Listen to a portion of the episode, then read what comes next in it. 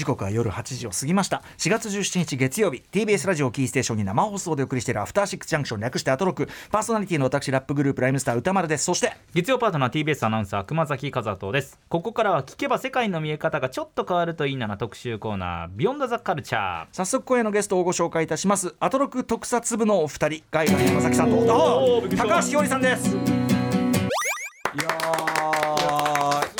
ょっと待ってください。あれ？ひょあなんかひよりさんあのごめんなさい、ちょっとなんか、このスタジオノリ悪いぞ。いやいやいや。なんかさっきのライブダイレクトと全然反応が違うじゃないですか、歌丸さん。い一緒にって言われてもいや素晴らしい歌でしたよ。いやさすがねうまいうあのまいなっていう単純に。アトロク特撮部でいつもその特撮の話ばっかしてるけどまあミュミュージシャンだからね高橋さん。本物ですよ。ねだからあのー本業のところを見せるいい歌なんだけどだただ一緒にって言われてもさ えな何みたいな？あれなどういうことですか？え歌丸さんだってね結構ムービーウォッチメンで「シン・ゴジラ」ええ。シン・ウルトラマン」「シン・仮面ライダー」評論したり、ねね。ドンブラザーズ」ジェットもハマってくれたり、まあそうですね。あれ結構特撮について語ってくれてるじゃないですか。特撮好きですよ。特撮好きですよ。でもねなんかあれ？このこの空気も含めてなんか。グリッドマンに冷たいあグリッドマンはあれど今のはどうですか？今のはグリッドマンの？今の電光ジョージグリッドマンの名曲エンディング「もっと君を知れば」じゃないですか。あもう曲良かったですよ。いい曲ですよ。いやただちょっと僕ねグリッドマンそんな詳しくない。んですよね全然やってないですもんねムービーウォッチメンでも取り上げてないムービーウォッチメンまあ今アニメやってるけどね。アニメやってるけど確かに取り上げてはいない。いやでもねちょあの今アニメっていう話がありましたけど、ええ。まあ、今ねあのグリッドマンユニバースというですね、ええ。アニメやってるんですが大人気ですよ。うん。今日はそっちじゃないです。我々は。元の。グリッドマンといえばもう特撮ヒーロー電光超超人グリッドマン。電光超人グリッドマン。そう SSS じゃない。あの存在は分かりますよ。絵面感とか。うん。うんうんあのだからあのビデオ撮りというかな。ビデオ映像うんのうんその円谷特撮、んまあ、その前にアンドロメダとかあるけど、んうん。まあ来たなという感じはそこらいは分かってます、知ってるじゃないですか。いや知ってないのよ。そこから先知らないのよ。まあそれしか知らないのはちょっとぶった弱ぶったるんどるなぐらいですかね。じゃちょっとねちょっと確かにね。なちょっとまあまあそうたるんでるっていうかね。ちょっと弱い弱いとこだったかもしれないけどねそれはね。そうか。じゃあえあの改めてじゃあえそのどんぐらいの時に始まったやつなんですかそうですね。1993年なんですよね、そうさっそうと現れたと言ってもいいでしょう、当時我々の特撮キッズの心をがっちり掴んだ作品なんですけど我々まだ特撮キッズじゃないもんな俺キュウジさん。バリバリラヒップホップキッズだな。それ言われちゃうと俺たちもねもう出花をくじからなる終わらない。んで ごめんごめん、うん、あ93ね。はいはい、はい、まあでもウルトラマンとかスーパー戦隊みたいにシリーズ化されなかったこともあって、やっぱり長らく一般層にはね忘れ去られていた部分っていうの後が続かなかった。は否めないというか、ただですね、まあ、2018年にね、はい。このグリッドマンが奇跡のアニメになって復活するという、ねえ。これ正直ファンも誰も予想できなかったですね、SSSS グリッドマンというアニメが、はい。えーやりましてで今年ね最新劇場アニメ「グリッドマンユニバース」がはい。現在大ヒット公開中と、うん。この春ですね、まあ、グリッドマン生誕30周年、ん。アニメもやっているということですごい人気ですよね本当ね。そんな奇跡の夢のヒーロー電光長寿グリッドマン、まあ、30年ぶりに TBS に帰ってきたということで。帰ってきた。もともと電光超人記念すべきは TBS でやってたの。そうなんです。あそうなんこれをねあの帰ってきたと言っていいのかすごい難しいところなんですけど、まあ、帰ってきてこの番組で勝手にやってるだけいやありがとうございますや本当に。勝手っていうけど一応公認って今日ね聞いてますよ。そうですよ。ついに、うん。アトロク特撮部下克上ですよ。下克上。つぶらやプロダクション公認企画、んうん。オフィシャルですよオフィシャル。公認俺たちがグリッドマンですよ。公認黙認黙認企画黙認か。今までねだって高高島兄特集とか何にも聞こえてないもんねだってね。な何の許可も得てないですね、まあでも一応オフィシャルに電光超人グリッドマン TBS に復活ということでいいんじゃないかなと思います。ねただいやありがとうござい。ます熊崎君でもほら熊崎君がすごい気のない返事しだしたから。いやいやいや。すごい。ありがとうございます。93年私4歳だからねこれちょっとね本当に。記憶ない。にもうちょっと後の戦隊ぐらいから見始めてオーレンジャーとかカッ確かに世プレンジャー。代的にはねそうですよね。惜。しい。ちょっとね手前なんですよ。そうだったんだ。俺もだから90年代頭は一生懸命ねそのラップヒップホップやってたから、はい。手薄だし 手薄。手薄だし。じゃなんて電光超人グリぶったるんでるんだ魅力ぶったるんでるんだっていうのはなんかそういうあるんですね。そうです。それあの別の作品なんですけどねこれ。これあのごめんなさいいつもが我々のええ。代名詞として勝手に使ってるんですけどこれはウルトラマンエースよく出てくる。ぶったるんだよ。嫌な隊員が言うセリフです。ぶったるんだぞってね。ぶったるんだぞうまあまあじゃあ特集をねちょっと始めていただきたいと思います、ではではね。そうですね。やっぱこれはもう緊急指導してもらわなくちゃいけませんね。それじゃあとアクセスフラッシュしてもらっていいですか。アクセスフラッシュ。アクセスなんですかこれは？いや左手首に装着されたアクセプターの青いボタンを押すんですよ。おうおう。これは主人公のショーナオトがグリッドマンと合体する時の合図です。合体体なんだ。主人公が。へえアクセスフラッシュみたいなこういう方でいいんですか、はい。アクセスですけどまあアクセスフラッシュ。でしょう。あんたらが言えばいいだろう。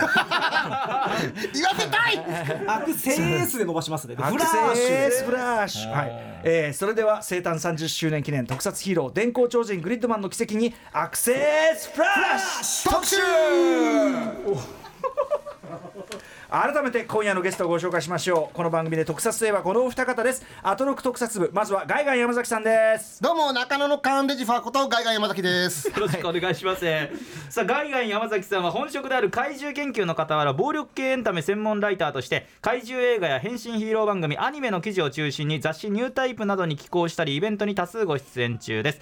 また、手作りで怪獣の着ぐるみを制作するなど、怪獣クリエイターとしても活動中です。はいどうも。お願いします。つもお世話になってます。そしてアトロク特撮部もう一方高橋ひよりさんです、はいどうも。えグリッドマンにはまりすぎて当時は道に落ちてるパソコン部品全部拾ってました。高橋よりです。でも夢が広がる感じだ。そうやって。全部部品は全部拾ってました、道に落ちてるもの吉祥寺のジャワ族だね。どんな牙ジャワ族ジャどワな小さな牙も見逃さないかったですねあの時は、えー。吉祥寺のジャワ族って超嫌なんだけど。はい高橋ひよりさんご紹介です。高橋ひよりさんは4人組ロックバンド終わりからや、えー今年10周年を迎えた特撮カバーバンド音楽を奏でる方の科学特捜隊のボーカルとして活躍するミュージシャンです、はいまたアイドルグループ開く歌と書いて開花など他のアーティストへの楽曲提供も行っています。つぶらやプロのビッグイベントつぶらやコンベンションに出演するなど、えーオフィシャル公認の特撮ファンでもあります。さまざまな雑誌やウェブサイトに特撮コラムやレビューを寄稿していらっしゃいます、はい、よろしくお願いします、もうねいつの間にやらお二方が本当にねコンビ仕事もしたりとか、そうなんですよもうアトロク特撮部まあアトロク利権にもがっつり。いやいや利権ってこれ国でねそんなこと癒着癒着でやらせてもらっていやます我々がすごいお世話になっておりますが、はい。あちなみにひょうりさんだからあれですよさっきあのエンディングテーマ「はい。夢のヒーロー」もうめちゃくちゃ朗々と歌い上げて。要するにその、ともっと君を知れば。うん。もっともっと知ればか、ごめんなさい。えっと科学科科学特捜隊で歌い慣れてる？あの曲はでもあの実は科学特捜隊でカバーしてないんですよ。あそうそうなんだ。ああいうこう一人でやっぱこうある曲を歌ってしみじみとやっぱ良さを感じるって曲なんで、一人で歌ってたりするんですか、もちろんしますよ。だって今もう弾けたでしょ。めちゃくちゃ歌い弾けたでしょ。めちゃくちゃ歌い慣れてる。持ち歌だ出してる感じありましたよね。はい、それはそうです。よえー見事なものでございました、えーお二方いろんなね特集でお世話になっておりますが前回はですねまあドンブラがねドンブラザーズが終わった記念ということでドロステルマイヤーズ渡辺則明さんも交えてお話を伺いました。ドンブラちなみに私ファイナルツアーい行きますね。素晴らしい。ちょっと弾丸ツアー行きますから。僕キングオージャーも結構気に入ってます。面白いですよね。うん、あの意外とキャラがみんないいっすね。とはいちゃんと見せるなと思ってます。しかし今夜の特集役はやはり電光超人グリッドマンでございます。まあ熊崎さんもちょっと小さすぎたし。そうですね。僕はだからその大きすぎたうん、え？大きすぎた。大きすぎた。大きすぎた。し、なんだろうやっぱねビデオ撮り特撮に長年そのだから平成ライダーも初期は抵抗があったしあーなるほど。そこが大きかったっすよね。確かにあのねあの頃の 2, 2年3年ってね技術的にもこう年齢的にもかなりね大きいからね、でしあとビデオにみ全部が全部切り替わったわけじゃないから僕も当時の日記を読んだらはい。グリッドマンは白いって書いてました。あ画面のそ画面のあったビデオが違う。当時まだフィルムなので戦隊とかは。うん。VTR 撮影のねあそうのちょっと白いサイバーポ感じがップとかグリッドマンは白いって書いてたへ でも今の今もう当然みんなビデオで撮ってるからなんかやっぱ今のいろんなののやり方のまあ先駆け的なところもね。それはそういうところあります、ちょっとその辺の話もね、ねはいはい改めて電光超人グリッドマンとはどんな作品だったのか簡単な概要を熊崎君説明しておきま、しょう。僭越ながら私から説明させていただきます電光超人グリッドマンは1993年4月3日から94年1月8日まで TBS 系列毎週土曜午後5時30分から全39話が放送された円谷プロダクション制作の特撮ヒーロー番組です中学2年生の翔直人馬場一平井上由香の3人は自作のコンピュータジャンクを作り上げる。その頃3人のクラスメートでコンピューターオタクの東堂武の前に、えー魔王魔王カーン・デジファーでいいんですかね。魔王はいカーン・デジファーが現れる、カーン・デジファーはハイパーワールドと呼ばれる異世界から逃亡してきた犯罪者でたけしの負の感情を利用し怪獣を作り出しコンピューターの中から世界征服しようともくろんでいたそんなカーン・デジファーを追ってやってきたハイパーエージェントが一平が作り上げた CG キャラクターグリッドマンに乗り移りさらにナオトと合体。ここがアクセスフラッシュをすることで電光超人グリッドマンへと変身。グリッドマンとカーン・デジファーそしてナオトたちとたけしの戦いが始まるのであったという内容。あの要はコンピューター内っていうか、その電脳世界内の戦いなんですね。そうなんです。そうですね。すごいね。あの CG キャラクターにてかそのなんていうのヒーローの形に追っかけてきたエージェントが乗り移ってなんとかとかで合体してて、まあ、ウルトラマン的な感じもするけどそれの電脳版つうか、そうですね。完全に。93でこの設定感ってめちゃくちゃいやこれはねはい。そこはもうめちゃめちゃ早いと思います。ちょっと後ほども出るかもしれないけど、今話聞いててもあれなんかそうそうなんか。でそれがその夢広がるコンピューターの中にはいろんな世界広がってるそしてジャンクでそうなんですよ。コンピューター作れちゃうかジャンらクっていうね、まあ、コンピューターが出てきてそれが自作のコンピューターなんですよ、うんそこがまたよくてボロボロのコンピューターなのにその中にこうヒーローが入ってるっていうのがあって。だから道端に落ちてる基盤も基盤は全部グリッドも入ってるんじゃないかと思って拾ってましたからねこれは。それで吉祥寺のジャワ族と言われてしまう。いつの間にかそうなってしまって えーということで、えっと、改めてなぜ今グリッドマン特集なのかというあたりお二人どうでしょう？そうですね。ちょっとまあ触りさっきもちょっとお話はしたんですけれども、まあ、グリッドマンって別に当時人気がなかったわけじゃないんですけど、はいこれいろいろ進化した続編企画って結構結実しなくて、ん。あの雑誌子供向けのテレビ雑誌の「テレビくん」で半年間グラビア連載の続編みたいな形でうん。はい。やったぐらいで、そこから続かなかったんですよ。うんだから直撃世代の僕ら今で僕ら30代ぐらいが、えーまあまあ小金を持ち始める2010年代に入ってから、少しだけマニア向けの玩具展開みたいなものは知ったぐらい。で一般的にはまあ残念ながらあまあそんなのものあったねぐらいの、同窓会であってグリッドマンの話しても誰もついてこないぐらいのものですよね。ある世代の人たちにとっての思い出の作品ぐらいの感じの立ち位置だったんですよね。あったあったあってもあったあったみたいな。そうですね、だ当時どんなねあってもやっぱライオン丸がどんだけ人気あってもやっぱ仮面ライダーみたいについてないと忘れられちゃうみたいな。そうだその漫画人気あってもみたいなやっぱそういうことだとは思うんですけどね。グリッドマンそういう意味ではこう継続してやることができなかったんですけど、これが2018年にまあ先ほども言いましたが、その特撮版の世界観を引き継いだアニメというのがですね、えーヒットこれが大ヒットしまして、まあ、深夜アニメだったんですけど、はいかなりこうアニメファンにも特撮ファンにもですね、広く受け入れられてでさらにこの現在ねあのグリッドマンユニバースがこう映画やっていて、ん。これねあのリアルタイム我々化してもありえない話なんですよ。要はもう30年の時を経て普通に若者に。一回だってもう完全になくなったっていうかもう忘れ去られて、もう僕らの思い出の中だけの作品だと思ってたのが。しかも今のアニメ作品見てる若者って多分元がその実写特撮って知らない人も僕らより若い世代も見てると思うんで。逆輸入的にこの電光超人に興味を持った方というのも最近結構出てきたみたいで、まあそういうのもあってね、まあ、誕生から30年まさかの奇跡のね復活を果たしたグリッドマンの記憶をですね、うん。ちょっと呼び覚ましていこうじゃないかという特集意図でございまあ、ます。そういうだからアニメで知った世代にもちゃんと知ってもらおうとオリジナルをね。そうですね。ん。ちなみにですねちょっと世代のメールも来てるんでいいですか、はい。ドンピシャ世代。ラジオネーム板さんです。1989年生まれの私にとって電光超人グリッドマンは幼い頃に白昼夢を見た、えー幻のような存在でした、えー、45歳の頃に本放送かレンタルビデオかで確かに見たことある。しかし特撮オタの道に踏み出し始めた思春期にネットで調べはするものの情報は少ない。早すぎた名作という聞きかじった作品表が私の中で一人歩きし本編に対する飢餓感や幻想は膨らみ続けました。転機は地元新潟から京都の大学へ進学した時入,、えー入会した模型サークルで出会った N 君がグリッドマンを知っていたのです。そして私は大阪のエロビデオ屋で偶然エロビデオ屋で偶然 1, 本50円のグリッドマンのレンタル落ち VHS を何本か入手。N 君にそれを報告すると何だと？見るしかないだろう。と力の入った返答。入手したテープが飛び飛びだったため最も放送順が若い。第13話「スポーツなんか大嫌い」を再生しました。名作なんだ。すると この2人見たね。N 君と見て。見て、えーするとえ？なんか緩くない？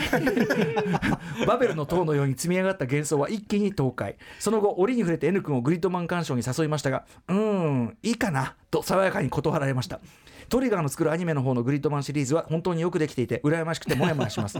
私より少しお兄さんだった特撮部のお二人はどのようにグリッドマンを捉えていたのでしょうかお話を聞くのが楽しみです。なるほど。なるほど。お二人はじゃあリアルタイムどうだったんですか？僕はバリバリリアルタイムで僕はそのガイガン山崎よりちょっといくつか下なんですけど、うん。なんで僕はかなりねこうドンピシャというか、うんうん。あのあこれが今一番新しいヒーローなんだ。ついに俺たちのヒーローが来たっていう感じへでー。僕はかなり素直にこう小受け入れて、そう。僕は楽しんでましたね。うんうんうん。この1年の差は結構でかいんじゃないかなと思うんですけど、うんどうでした？ガイガンさんは。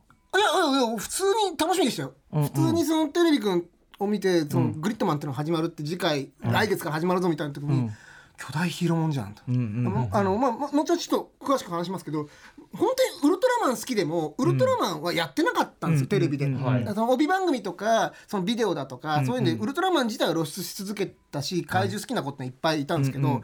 残念ながらそういうのがない中にある意味ヒーロー冬の時代かなライダーだって完全にそうですよ。だよね、まあただあの戦隊とメタルヒーローとメタルヒーローとかがあったんで。そうかそうかそうかそうか。あとゴジラがなんといっても毎年大ヒットしてたんでうん必ずしも冬の時代というわけでもないんですけど。やっぱテレビの中にこう身近な巨大ヒーローというのはね、テレビなかった時代ではありますよね。うかそうか。戦隊もあるとか。そうか。でもまあなんかねあのなんていうの？ようやく自分たちの世代から始まる何かっていうのをね、うん。そう。しかもこんな新しい設定で。お兄さんのお下がりじゃないヒーローっていう意味ではめっちゃフレッシュな感じはしましたね。大事な作品だとは思いますね。だからずっとこれにこだわる同世代がいるのも分かる。ん。じゃ分かる、ただこの人がね、えなんか緩くないっていう気持ちもまあ分かるとこは分かるんで、ちょっとその辺も後ね触れてそうだいけたらね、多分そこ一切の差が多分出てると思う、うん。あそうなんですね、それはないわって思う時もあったから。小小3の俺は、へえちょっとじゃあどんなね、はい。あのどんなとこが優れててどんなとこがね違和感を生じさせていたのか、うん。うんお知らせなと、えー特撮部のお二人に伺っていきたいと思います。よろしくお願いします、お願いします時刻は8時18分です。生放送でお送りしています。アフターシックスジャンクションこの時間は生誕30周年記念。特撮ヒーロー電光超人グリッドマンの奇跡にアクセスフラッシュ特集をお送りしています。ゲストはアトロク特撮部のガイガン山崎さんと高橋ひょうりさんです。引き続きましてよろしくお願いします。よろしくお願いします。はい。このこねあの特撮部には珍しく公認特集なのでちゃんと間にグリッドマンの CM 入りましたから、入っちゃいましたね。アニメの CM なのにちょっと特撮風の予告編みたいな感じの。ちょっと特撮の BGM 使って、ね版の BGM 使って、かなり寄せてくれた。そうなんですよ。公認が気使ってくれてるんですスポンサーの方が寄ってきてくれたってすごい珍しいパターンですスポンサーに気を使わせてなかなかないですよこここまで気使わせるのにアニメの話はしないっていう。ね。えいやでもアニメから入った人がさらにそのちゃんと掘ってくれるようにというねうんところもありますから、ということで今夜は奇跡の復活を果たした特撮ヒーロー電光超人グリッドマンについてキーワードごとにお二人に解説していただきます。早速一つ目のキーワードに参りましょうはい。電光超人グリッドマンにアクセスフラッシュするためのキーワードその11993年。はい。まあその放送開始ねそうですね。うん。ええ。まあ、どういうことでしょう？やっぱり、まあ、僕がさっき小学3年生ひょうりくんが小学2年生、うん。まあもろに直撃世代なわけですけど、まあ、このくらいの年頃ってやっぱ2年3年ずれると結構大違いまさに今崎さんがご覧になられてないっていうのはかなりそこが大きいとは思うんですけど、まあ、まさにその子供向けのテレビ情報誌でこうグリッドマンが始まるっていう時に、ようやくウルトラマンみたいなのが見れるんだなって、怪獣キッズの僕はこう歓喜したわけですけど、はい。ちょうど僕らって国産のウルトラマンが不在の16年間に幼少期を過ごした世代で、はい80年放映の「80」が終わって、まあ、その後アンドロメスもありましたけど、80が終わって96年にウルトラマンティガでその間なんですね、でもうティガの時はもう小6なんですよ、僕、ん。まあ、見てましたけど普通に、まあ、付き合ってくれる友達ほぼいないだんだんね。グリッドマンまではギリですよ。何人かクラスで見てくれるやつがいるっていう。で、えー平成ウルトラマンシリーズはそこから始まるわけですけど、えーその空白の時代にやってきた、えー作品ってことですね。で仮面ライダーの再開はもっと遅くて、えー2000年の仮面ライダークーガから。そうだよね。ら僕らにとってウルトラマンとか仮面ライダーの新作って映画館とかビデオ屋さんで見る特別なものっていう、あだからあとは関連商品だけはおもちゃとかはおもちゃ屋さんやデパートに行くと売ってるし例えばバンプレスとかで出たコンパチヒーローシリーズのゲームソフトなんかでは漫画とかね。よく出てたりとかしたんですけど、だから馴染みはあるんだけど、あんまりその見てない子もいたんじゃないかなっていう。そんな時代にやっててまあ実写特撮だともう圧倒的にゴジラが強かった。いわゆる VS シリーズというね、がかなり映画館大ヒットした時代なので、はいはいゴジラが王様といえば王様だったねあそうだよの時期はね。ねいずれ特撮マニアに育ってガキンチョのシェア心のシェアみたいなのは圧倒的にゴジラが占めていた、2年後はガメラも出るしね。そうですね。ね。ええ。まあ、一般は、まあ、みんな「ドラゴンボール Z」にシェアされてたわけですか あらとはドラクエとかね、ゲームもありましたからね、もう。もうアニメではもうね。うん、だからやっぱ特撮ってどっちかっていうとだからゴジラもさまあええとはいえ大きなお友達も多いジャンルっていうかさうんうんうん子供たちの中でプライオリティっていう意味ではやっぱ以前ほどではないんじゃない？そうですね。全然あの上の世代の人に聞くと「えそんなに怪獣ものやってたんですか？よ世の中で?」みたいなような世代なんで。もうこの頃はもう「ドラゴンボール Z」なんかセルゲーム真っ盛りですからみんなもう「ドラゴンボール」に夢中なんです。ブロリーとかが出た頃ですから。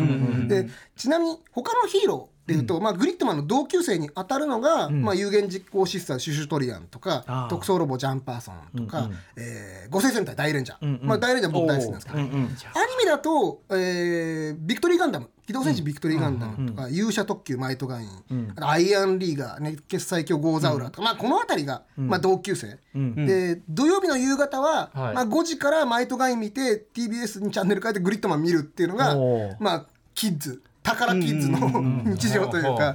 今挙げたみたいに結構東映作品がね割とこう強かったりして、やっぱり円谷のこういわゆる巨大ヒーローものっていうのはこう不在の時代だったわけですね。うんうん。そうなんだ。こういう時代なんでまあだから同世代の方はねああの頃ね。で、マイトガインマイトガインかみたいな。であのちょうどジュラシック・パークの公開年がおー93年です。確かに。これがもうこれから CG だぜっていう,、まあ、そうまさにだから CG とかねあとゲームも含めてね電脳とかバンバン来てた時代であの93年のあの時代の空気っていうのはものすごい受けてる作品だなと。はいはい。ちなみにあのこの新世紀ヒーローって呼ばれてるんですよグリッドマンって、あの第1話で新世紀ヒーロー誕生っていうタイトルで出てきて。でこれね別にあの93年って全然新世紀じゃないじゃないですか、ままあまあね。あ、言うたら世紀末でしょ、まあまあまあまあまあ。だからまあなんで新世紀なんだろうってこれあの思いっきり20世紀の先なんですけど、はい。まあ、新世紀まで残るようなヒーローにしたいっていう意図でつけられてたらしいんですよ。なるほどね。であのでも新世紀まで残んなかったよねっていうのが我々の、うん。つい最近までの見解だったわけですよ。うんうんうん。はいあのはい。でもやっぱアニメがやったことによって残ったよ本当に。あ残ったじゃん新世紀までっていう。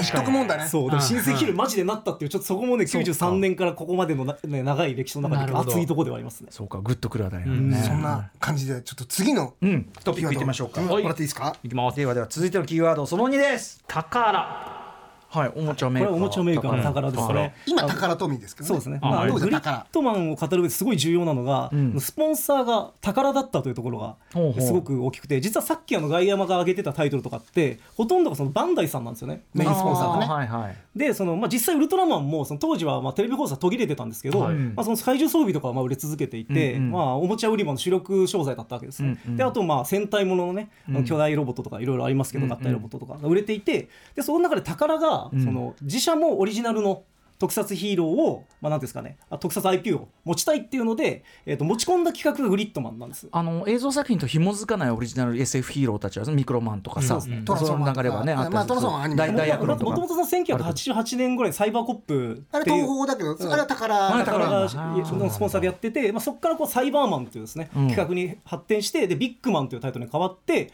その時に円谷プロに持ち込まれてあの新しい作品作りになった。だからこのサイバーなんだな。いろんな企画があの頃宝の中でもあってそ,、れがいろいろ修練されていって、で円谷の方もずっとバンダイ一社でいいの？って、うんやっぱいろんな会社とやった方がいいんじゃないの？っていう流れもあって、まあ、いわゆるその両者のあれが合致利害が一致してはい。だから結構そのバンダイさんラインのん。特撮じゃなくて、まあ、宝さんラインの、特撮だったっていうのが実はグリッドマンにかなり色濃く出ていへて、ー。まあ、やっぱりデザインラインも単純にまあこう見ていただいたら分かると思うんですけど、ウルトラマンと違う、ん。こうロボット感のあるもの。をちょっとメカメカしいよね。メカメカしくて、まあ、やっぱり最も象徴的なのはやはりですねこのゴッドゼノンというですね、はい。はいロボットが登場するんですが、うんサポートメカですね、はい。うんうん。アシストメカなんですがこれがですね、どっからどう見てもトランスフォーマーのコンボイだと、うんううん。んうん。この辺りもやっぱりですね宝だからこそだまあのこの大役論型というかね。デザインラインだったりして、まあ、そういう意味であのかなりこう宝と円谷が組んだからこそできた新しい世界観っていうのがあのグリッドマンの特徴なのかなと思います。話題になりましたクラスでも。ああそう。ゴッドゼノンが出た時はうんうん。コンボイじゃんって、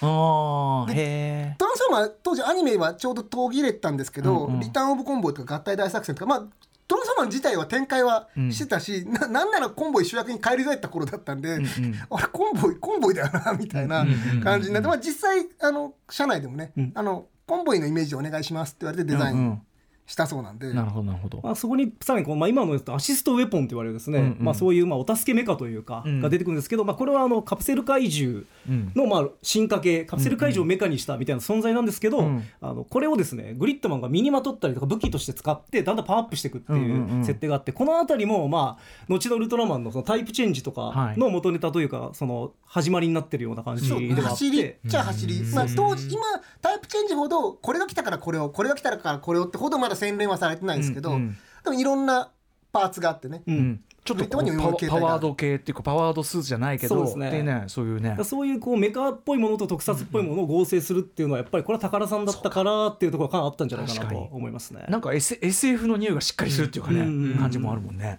はい、宝であるということですね。じゃあキーワードその2いただきました。えーキーワードその3いきましょうか。はい。怪獣とたけし。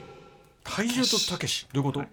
これはねですね、えーグリッドマンの怪獣は、ん。まあ当然あのソフビ人形として販売するってこともあって、宝川でデザイン怪獣のデザインもやってて、ウルトラマンだったら番組の美術スタッフがデザインしてたんですけどだから怪獣のデザインもこれまでのウルトラマンの怪獣これの後のウルトラマンの怪獣とも違う全然デザインラインが違って、デザインの原案は元宝の社員だった深川正幸さんと、まあ、後にマーミットっておもちゃ会社を立ち上げる赤松和美さんがクリーンアップするっていう、まあ、スタイルで、えー作られてるんですけど、まあこの深川さんの怪獣デザインがやっぱ当時僕かなりしびれまして。えーかっこいいかっこいい。もうやっぱおもちゃで売るからおもちゃ映えするっていうのもあったんだと思うんですけど、まあ派手すぎず地味すぎず、ん。で90年代らしいハードディティール。あの頃やっぱ SFX の時代なんで、やっぱ体表とかがだんだん情報量増えてきたりとかうんうんして、そういうハードディティールを盛り込みつつでもパッと見のシルエットであこれ何々だこれ何々だっていうぐらいのうんうんシルエットの差別化もされるぐらい個性的だったし、何よりもね本当に攻撃的なデザインうんうんまあなんですよ、でとにかく強そうでおもちゃが欲しくなるデザインで、何が武器なのか、ん。どこで戦うのかっていうのがもう一目瞭然、まさに外眼好みですね。外眼好みなんですよ、もうグリッドマンの怪獣に殺意がある前のめりなね。前の面がこう全部前にこう尖ってる感じでこれはもう相当しびれまして。でこれ設定にも関わってくる問題で、さっきもちらっとその設定紹介ストーリー紹介とかあったんですけど、グリッドマンの怪獣っていうのはウルトラマンの怪獣みたいに宇宙からやってきたりとか、自然発生した、どっか山から出てきた海から出てきたじゃなくて、人の手で作られたもので、電脳世界で暴れ回る、まあ、コンピューターウイルスみたいな、うん。まあ、ものなんですね。ん。グリッドマンの世界話ってこう詰まるところ正義のハッカー集団と悪のハッカー少年のバトルというか、これは面白いね。その背後にいるのがし人間の上に少年同士少っていうか。年中学生なんですよね。主人公もその敵とかライバルキャラもみんな少年少女っていうところが、ね。まあ、すごく面白いところだなしかも電脳だったらそれまあ説得力あるもんね、うんうんうんうん。トライダー G7 みたいなことじゃないもんねね。そうですね。あそこまでちっちゃくないんですよ。小学生じゃなくて、中学生、ある程度分別がんあるし、だし、まあコンピューター上でその天才ハッカー同士だったらそれはあってもおかしくねえだろそうロボットに乗るわけじゃないですからね。確かにうん。まあ、そのたけしっていうねキャラクターがまあすごくまあネクラな、まあ、ちょっとこう被害妄想の激しい、これヴィランヴィラン側。そうですね、パソコンオタクの少年で、まあ、これがまあちょっとその弱みをつけ込まれてその魔王カーン・デジファーっていうですね、はい。まあ、こう悪者にん。こうちょっとつけ入られてあの会長を作ってしまうっていうそういう話の構造になってかわいそうでもある。ねるんですけどなんかちょっとねこのグリッドマンの僕がすごい好きなとこっていうのはその少年少女が主人公なんですけど、まあ、この主人公チーム3人いて、えっと、一平と直人というかっていうそれぞれのその家庭がちゃんと描かれてるんですね。結構ドラマっぽいよね。そう結構そういうこの特撮作品って主人公のお父さんとお母さんは出てくるけど、まあ、他のキャラクターそんなにこう描かれなかったりするじゃないですか、この3人それぞれがあのどういう家庭を持っていてどんな両親がいてっていうのが結構ちゃんと描かれていてしかもねなんかすごいいいのがこのグリッドマンのちょっと特徴だなと思うんですけど主人公チームみんな裕福な家の子供なんですよ。うんなんていうかこの93年、まあ、バブルの残りがある時代というか、うんうんうんうん。なんかそれぞれがあの主人公はまあそれなりにいいねテレビ局に。テレビ局、テレビ局、テレビマンの息子さん。そうなんですね。でそのユカってヒロインは病院の娘で。開業医の娘。それで一平っていうまあ一番ちょっとやんちゃなキャラなんですけど普通だったらこれねあのドラえもんだったら八百屋とかそういう風にそうそう、なり、乾物屋とかね。なりそうなんですけど、まあ、彼がその結構大きなインテリアショップの息子さんっていう設定で,、でこのたけしも結構あのいいめちゃめちゃいい家に住んでる。たけしが多分一番金持ちね。うんお金持ちこれやっぱっていう感じで。93年時点でコンピューターうちにあるあそれもそうですね。っていうのもあるのかなでもなんかやっぱりその当時見ててやっぱ自分もまあその、まあ、金持ちじゃないですけど、まあ、普通の家庭の子供だったんで、うん。うんその一番身近に感じられるぐらいのなんかお兄さんたちっていうか、うんうん。でこのなんか93年ぐらいのああの時代にいたあの元気なお兄さんたちって感じがねすごいちょうどよかったっていうのはありましたね。なんて多分まだパソコンイコールネクラってイメージができるほどパソコン自体が家庭に一般的じゃないっていう,、うんうんうんうん。まだ Windows95 より前ですから、はいはいうんうん。だからなんていうんですかあのいわゆるパソドラマに出てくるパソコンマニアっていうともうほぼたけしタイプだと思うんですよ。ギークナードみたいな、うんうんうんだけどこの3人はすげえ普通にいつもマウンテンバイク乗ってしかも遊びグループに女の子もいるしマウンテンバイクに憧青春だよね。えー。まあそれこそまあ ET とかグーニーズに出てくるような子たちっていうか。がちょっとおお兄さんみたいな、うんうんうん。でしかもまだポケモンブームの前なんでみんな携帯ゲーム持ってないんでちょっと活動的だよね普通にスポーツやったりとかしてて、うんうんうんで俺はもう全然たけし寄りの少年だったんで、ん。もうたけしを応援してましたけど。やっぱねこのたけしっていうキャラクターに、まあ、当時すごい思い入れを持った人ってかなり多いとは思うんですけどそうだよね。やっぱりこのネクラで、まあ、ちょっとこう、まあ、いじめられっ子ってわけではないんだけどねちょっとコミュニケーション能力がやや低い、うん。あの子が、まあ、あのパソコンはだけどすごい得意でっていうのがこう弱みをつけ込まれてっていうのがねあの結構そこにこう感情移入した子供っていうのはかなり多かったと思うんです素朴な質問ですけど、はい。その主人公3人チームとそのたけしは現実世界ではお互いがそれやってるって認識してんの？してないんですよそこがってい。うかなんならあの3人にたけしって目線に入ってないんだよね。うん。うんうんあ同級生かなぐらいなんですよ。すごい象徴的なシーンがあってそのたけしはこのゆかっていうヒロインのことが好きなんですね、うんうん。でその第1話であのラブレターをそうラブレターを渡そうとするんですけど、うんはいあのけ全然こっちのこと認識されてなくて渡せないっていうシーンが出てくるんですよ、うんつまり主人公たちにとってはたけしって全然こう眼中にない、うんうん。あのまあ、別に悪く思ってるわけでもないんですけど、小石のような言ってしまえば存在なんですけど、だからそれはお互いそのことを認識してなくってだけどコンピューターワールドで戦ってるっていう。切ない。それがまあだんだんだけどあの話の中でこの関係性が変わっていくってところも面白いとまあ、ポイントでだ明らかにスタッフがたけしを書くことが面白くなってるのが分かるっていうか、まあ、ネグロネグレクト気味でちょっと金だけ与えられて、んまあ、パソコンに囲まれて暮らしてだから彼だけ家族は全然出てこない感じで暗い部屋でパソコンいじってるとパソコンにカンデジファーがやってきて「お前いい怪獣書くね」って「俺実体化してやるよ」っていう。えーでだ要まあ、そは。れで認められて嬉しいしねっていうことでねそうですね。つけ込まれてしまうっていうよく悪いのび太とドラえもんに例えられてて。ただあの名前はたけしなんだけどのび太とスネ夫の 悪いところ掛け合わせじゃなくて。たけしとのび太とスネ夫の悪いところ。まあたけしは悪い名前じゃないけど いい名前だけど掛け合わせたようなやつでまあ本当に外の嫌な外で嫌な目に遭うとカンデジフに泣きつくっていう。こんな嫌なことがあったんだよガンのび太じゃねえか。いやもう完璧にそうなんだじゃあ怪獣を作ってあげようって怪自獣で描いた怪獣を見せたらなかなかいい出来だなって言って実体化して送り込むっていう。へー。今今悪いのび太とってからもうのび太普通に悪いからね俺いつも思ってる。けど確かに。無責任だしね。ね。あそう。でもなんか話聞くだに、やっぱそのたけしを思い入れる人一定量いても俺それ見ててもやっぱ思っちゃうかも、しかも大人になって見返すとやっぱ明らかにもうたけしの成長物語として結構丁寧に描こうとしてるなっていうのが伝わってきてあの主人公チームもね実はこの主人公チームも決していい子だけではないんですよ、うんうん結構ちょっとやんちゃなところもあったりして、まあ、これなんかあの当時「クレヨンしんちゃん」がものすごい流行っていた時代でまあちょっとこう PTA とかに文句をつけられながらもすごい大ヒットしてたじゃないですか、はいはい。そういうので、まあ、優等生な主人公というよりかはちょっとやんちゃな主人公を求められたっていう背景もあったらしいんですけどあのちょっとねポイ捨てとかするんですよ主人公が。でちょっとポイ捨てとかして、まあ後になってそれを反省して、まあ、川掃除するとか、まあ、そういうようなねあの主人公にしては割とこうやんちゃなところもあり、うんうんみんな感情移入できるようなキャラクターだったっていうのはあの子供の頃見ててすごい思いましたね。なんかすごい90年代のっていう感じもするねやっぱ。90年代文化、なんかすごいなんかリアルっていうかさ、うんリアルが重んじられる時代っていうか、あのたけしの怒りが大概あの何ですか逆恨み？うんはい。さっきのラブレターもいらないよあんたなんかって言われたわけじゃないですよ。勝手に自分で渡せなかっただけなのに、うんうん。あああ渡せなかった。あいつの家の手術を管理してるパソコンにハッキングしてやるっていう。まあまあむちゃくちゃなやつなんですけどうん。まあ、だからなんかカンデジファー様はもう結局与えてくれるのは怪獣しかくれないんですよ、だからどんな嫌な目にあっても地球破壊爆弾しかくれないドラえもんなので。ちょっと加減がね。やっちゃえよってやったよいいよいいよいいね。な何かっていうとなんか嫌な目にあうとそいつんちの家家にハッキングするっていう、ハッキングはまあ怪獣を使うんですけど、まあでどんな嫌な目にあってもそういう。だから世間に対する復讐グリッドマンに対する復讐に突き動かされていくので自然と怪獣も攻撃的なものになっていくっていうのがまああ悪意の発露だからね。悪意なんで。要するに動物ね動物としての怪獣じゃないもんね。そうなんですよ。もうまあ、ウイルスとか武器としての怪獣なんで、全身武器っていうのもまあ納得当がいくたり前のように。手が鉄球だったりとかする悲しい悪意のその具現化だよねそうそうですね。考えてみるとねそうなんですよかねへえいやなんか面白そうですなんかここごいいいですね。すげえ。たけしはやっぱねみんな食いつくんですよ。やっぱたけしだよね。たけしなんですグリッドマンはたけしでも。う俺はたけしだって思いながら日々生きてるか。ら、それは危険なんじゃない？今もですか？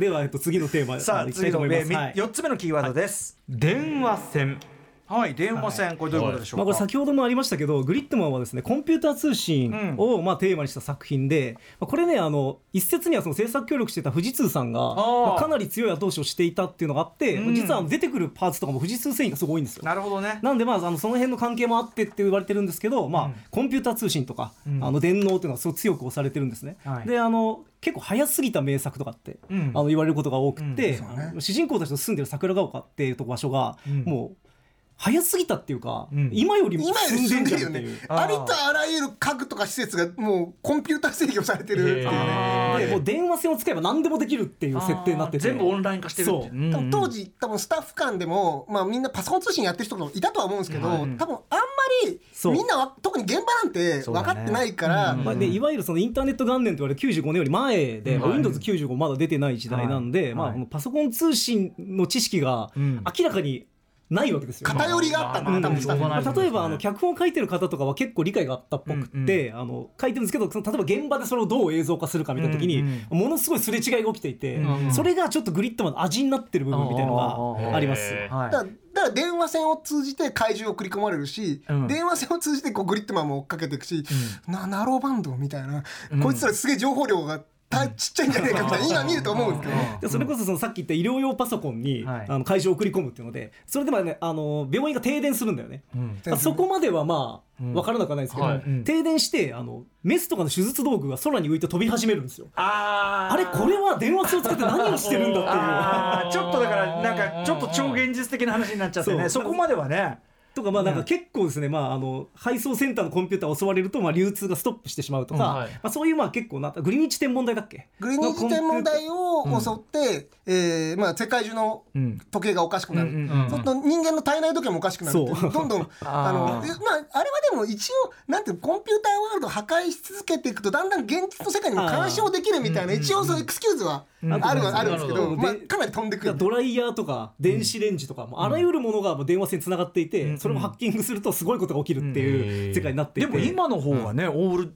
オールオンライン化ってね。しかもなんか例えば怪獣が暴れ出すと大体その怪獣が暴れてる部屋に入ろうとしてドアノブに刺さると触ると電気が流れてみんなしびれるっていうことがあってドアノブもだからもう全自動化されてるそうかすごい。どういう世界なんだっていう。進んでるまあ、でも当時の子供はほとんど分かってなかったよね、まあそれが変ってことに。はいはい。まあ、だからでもなんかまあ時代が先取りしすぎたって言われるんですけど、まあ逆に今だったら、うんうん。あのもっと多分ちゃんと設定細かかったりとか、ん。逆にあそこまで自由な発想ってできないと思うんですよね、うんうんうん。だからこう行き過ぎてるというよりかはなんかこうずれてる。うん。違う我々と違う世界線を歩んだ未来みたいな感じで、うだからこそあのああいう作品が生まれてきたんだなっていうこう部分はあるかなと思いますね。なるほど。そうなんですよ。だから、はいあのなんだ大学のコンピューターハッキングするとかは、うんうんはい。まあ分かる、はい。まあまあはい。できなくもないかなと、はい。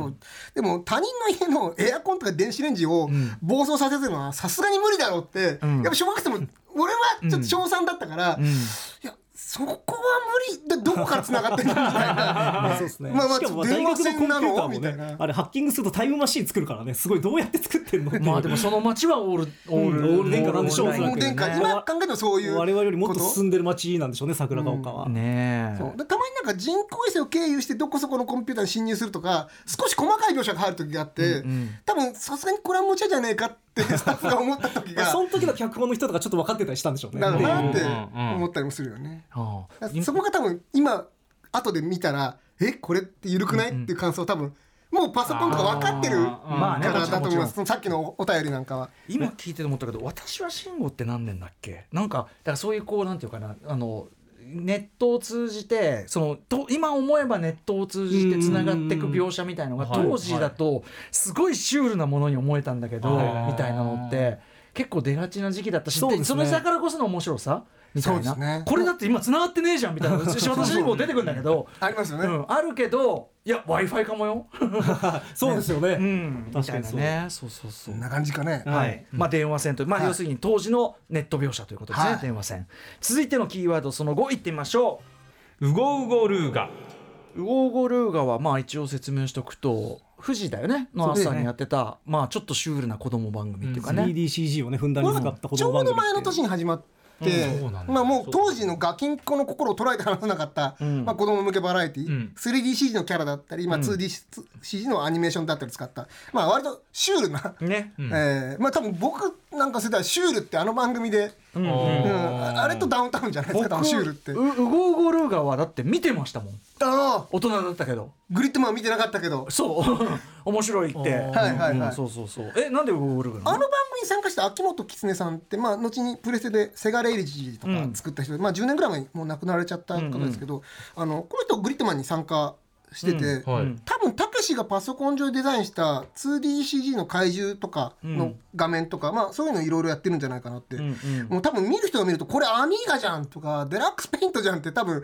ななるんじゃないかなっていう感じがするんですけど、まあ、僕あんまりその当時のコンピューター周りめちゃくちゃ明るいわけではないので、まあここはさっくりいくつもりではあるんですけど、まあこれすごく、まあ、時代を象徴してるなと思ってて、やっぱこれじゃやっぱ電脳っつったら、まあ、トロンだったり、まあ、マックスヘッドルームだったりそのくらいしか思い浮かばなかった時代、んバーチャルウォーズが前の年、ん。映画の。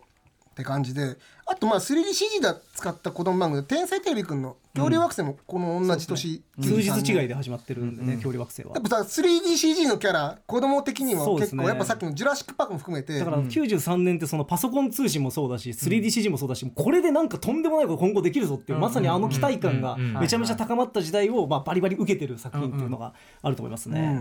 今みたいなねフォトリアルな CG じゃないん。だけど、はい。でもポリゴン自体がかっけえっていう確かに確かに時代でスターフォックスもこの年だしまさにそうスターフォックスですね。翌年スーパードンキーコングでしょだんだんその 3DCG がこうリアルなものになっていくようなそういう時代の作品だったうのがポリゴンはマジでかっこいい言葉でしたからね。そうだねポリゴンむしろそのポリゴン感がある方がそのコンピューター内でそうですね。に生成している何かだって感じがあのしてカクカク感がねそのバーチャファイター的なね。むしろこれだっていう感じが CG っぽい方がいいみたいなそうだねそうだね、ううんんうんちなみにすみません。私は慎吾全然82年連載開始86年前でした。めちゃ恐ろしい。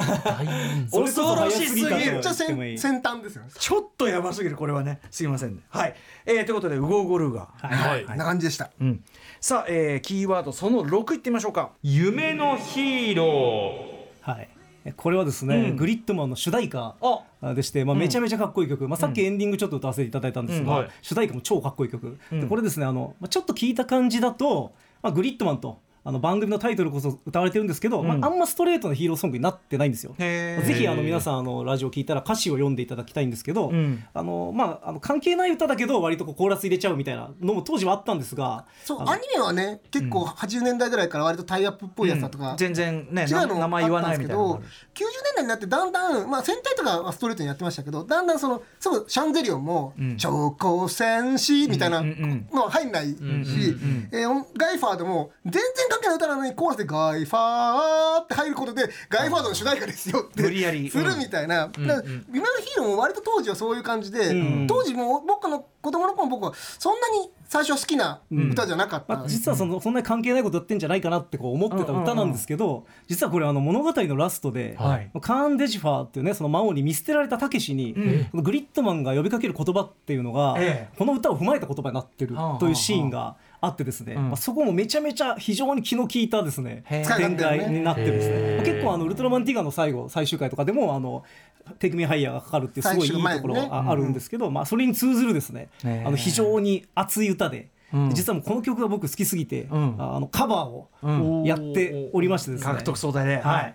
今日はちょっと僕がカバーした夢のヒーローをちょっと皆さん聞いていただけたらとはい思います、えー科学特捜隊で夢のヒーロー聞いてください高橋ひょりさんがボーカルを務める科学特捜隊がカバーをされました電光超人グリッドマンの主題歌夢のヒーローをお聴きいただきました。さっきのたけしの話聞いて、最終回でそのたけしのその立ち位置と、ん。その主題歌で歌われてることが回収されるってそれぶっちゃけめちゃくちゃ感動するよね。じゃあ終わり良ければね。全てよしですよ。たけしが主役なんじゃん終わりよければって言ったら、そこまでは何だったんだ 仲もいいですけどね、うん。やっぱたけしにこう大人になって思い入れ見て思い入れて見てると、ん。この曲のね歌詞はかなり刺さると思うんで、ね。それはでもすごくこなんかなすごい幸福な出会い方しましたね、ひよりさんとかね。いや本当そうですね。ね。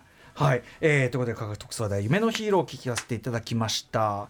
キーワードまた行くんですね。はい。じゃあ続いてのキーワードいってみましょう。7個目。デカスゴ VS アクロバット。